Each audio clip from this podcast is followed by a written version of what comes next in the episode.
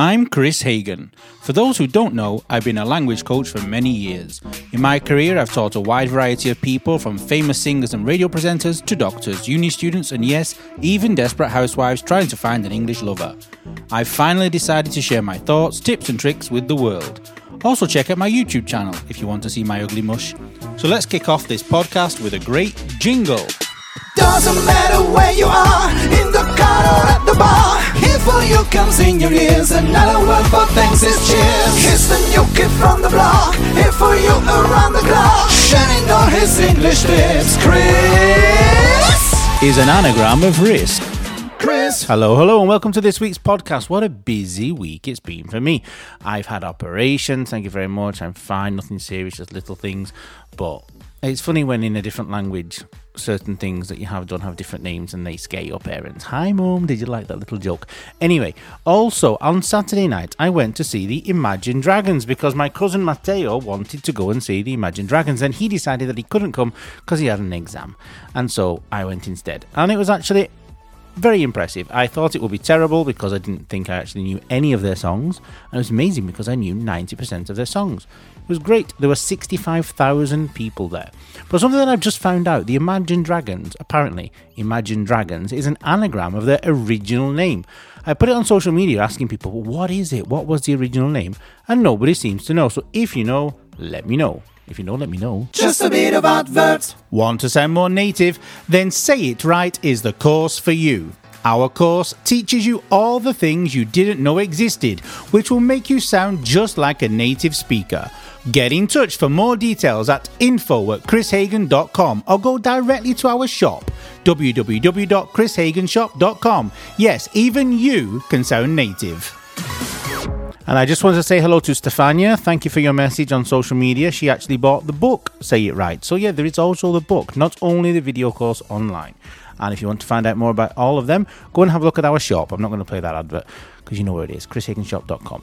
So, hello, Stefania. And also, hello to everybody in Turkey again. This week, I've had a lot, a lot, a lot, a lot, a lot, a lot. Who used to say that? Cilla Black. Do you know who Cilla Black is? Probably not. If you're English, you'll know who Cilla Black is. Bless her. She's still alive. Somebody the other day said to me, Is Elton John alive or is he dead? But he was actually performing that night around the corner from us here in Milan, so he's definitely alive. Hi, Elton. Anyway, what was I saying? Yeah, a lot of listeners in Turkey, so hi to you all. And I also want to say hello to all the mosquitoes that have finally arrived here around my body, biting me continuously. I hope I'm delicious also this year. Use me, say me you want me. You got the power to use me. Now, this word that I want you to use this week is something which has more than one meaning, and I have a lot of in my body at the moment. Other than love for everybody, because it's uncountable love, so it can't be a lot of them. I'm talking about stitches. Now, a stitch is what you make with cotton or thread when you're sewing or crocheting or knitting.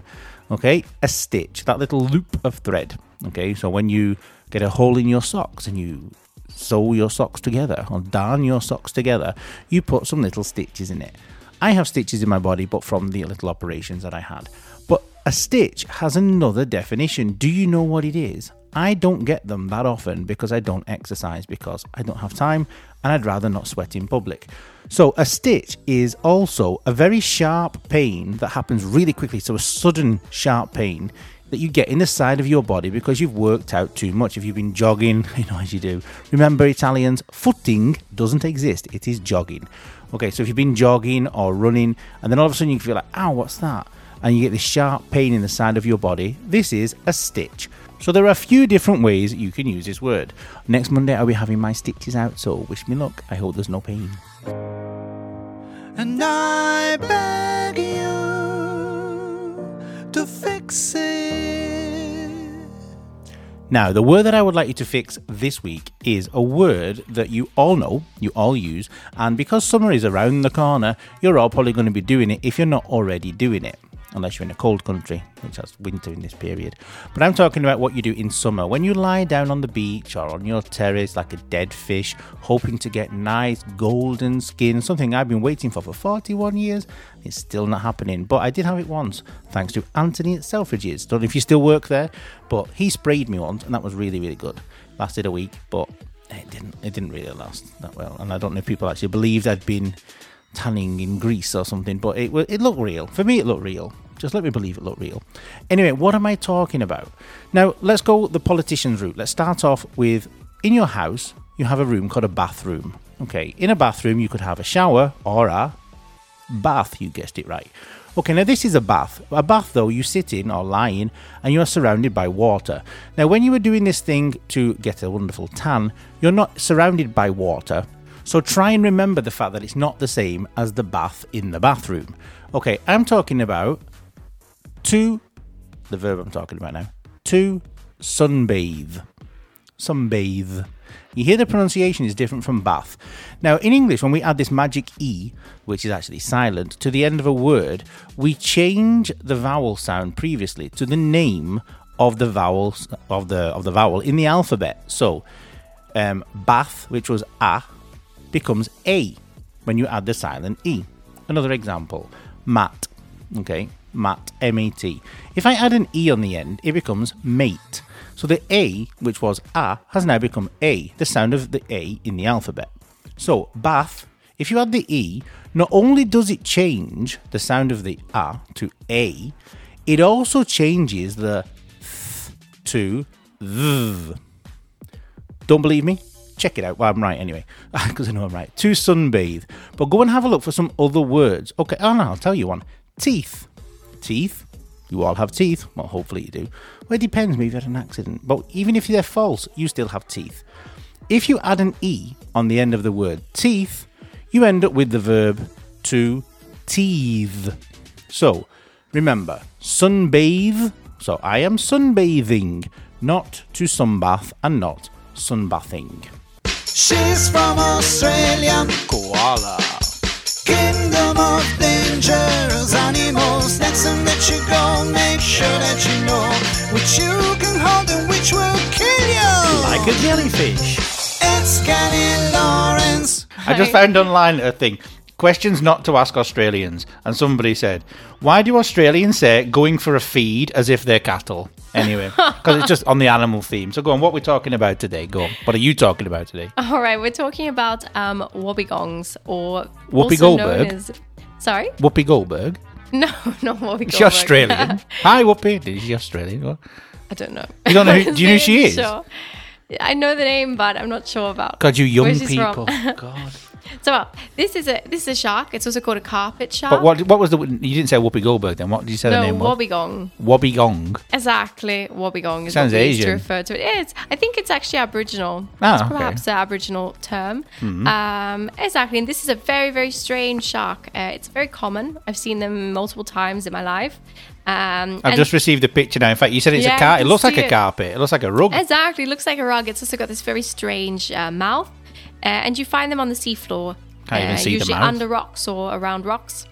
Um, and also, its eyes are quite strange because they're right on the top of its head there. In fact, I was trying to understand where its face is. I can't really Exactly. tell. I think that's also why they call it a carpet shark because you always find it on the seafloor, uh, maybe under a rock or something like that. Uh, and they're very interesting creatures. I recommend that you look it up, Hmm? have a look and see what it. You find them under rocks.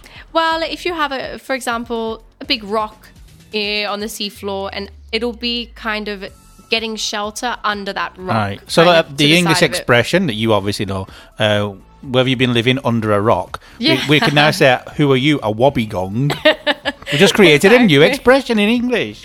Well done. Yeah. So well, this is the this is this kind of shark, um, and it's not considered dangerous, but it has been known to attack some swimmers. So I don't know what they define there as dangerous, but I wouldn't like to be attacked by this strange animal.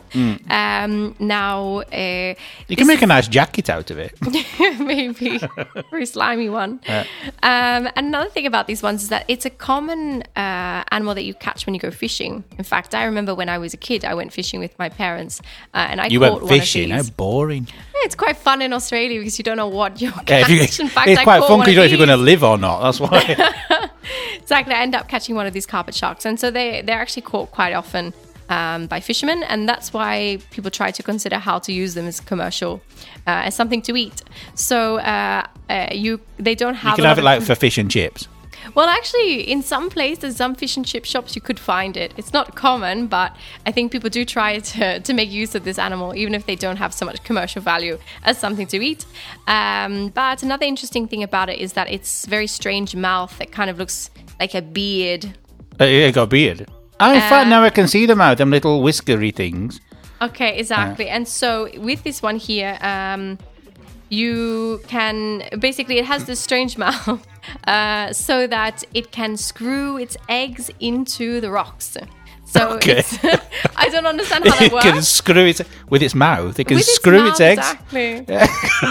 I don't understand how this works. I don't know the science behind it, but this is what Mm-hmm. it does, and that's why it has the, the mouth that it does. So have a look online, uh, and um, yeah, I recommend looking up because it's interesting. And uh, this one you can find in uh, Australia as well as I believe also in Asia, in East Asia, uh, perhaps in uh, places like Indonesia, around Papua New Guinea. So they're really common. They're not an endangered species. You could definitely come across them when you go snorkeling. So they're quite interesting. Um, yes, and otherwise the tip is uh, okay. Another tip similar to the to one that I gave a few weeks ago is basically you don't go swimming after it's rained. If you've had a lot of rainy, um, a big rainy period, don't go swimming once the sun comes out. Why? Yeah, exactly. Try and have a think.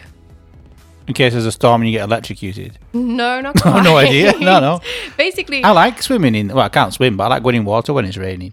yeah, but it's it's not uh, encouraged because when it rains, you have a lot of uh, murky water that appears, and again, sharks really love to go hunting when the water isn't so clear and when Ah, there's low them. visibility, and they're more likely to mistake you as a Another- turtle or something like that.